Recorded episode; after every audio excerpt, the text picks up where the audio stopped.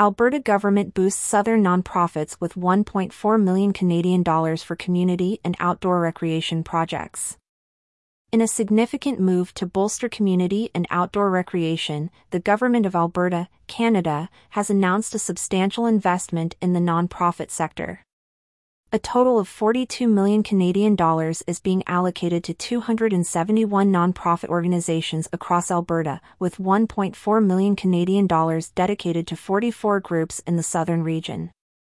This funding initiative is part of the province's broader strategy to enhance community infrastructure and promote active lifestyles, a report highlighted.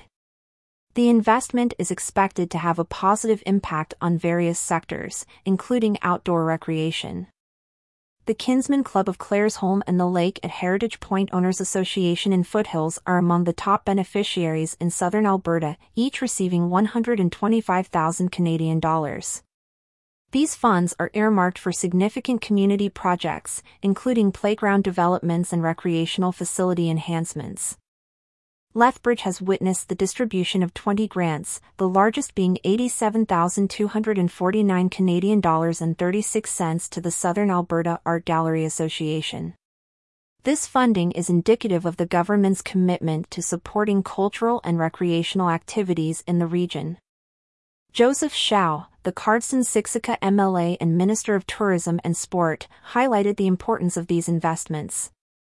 He emphasized their role in building community spirit, providing new opportunities for youth and residents to engage in sports, and contributing to economic growth by attracting visitors to different areas of the province.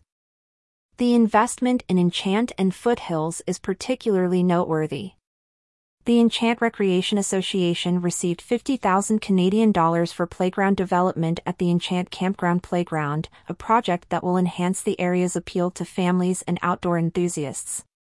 Similarly, in Foothills, the Leighton Foundation and the Lake at Heritage Point Owners Association received a combined total of 185,000 Canadian dollars for community support and playground redevelopment.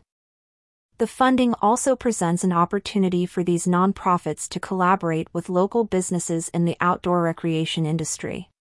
By working together, they can create more comprehensive and appealing recreational offerings, further boosting tourism and local economies.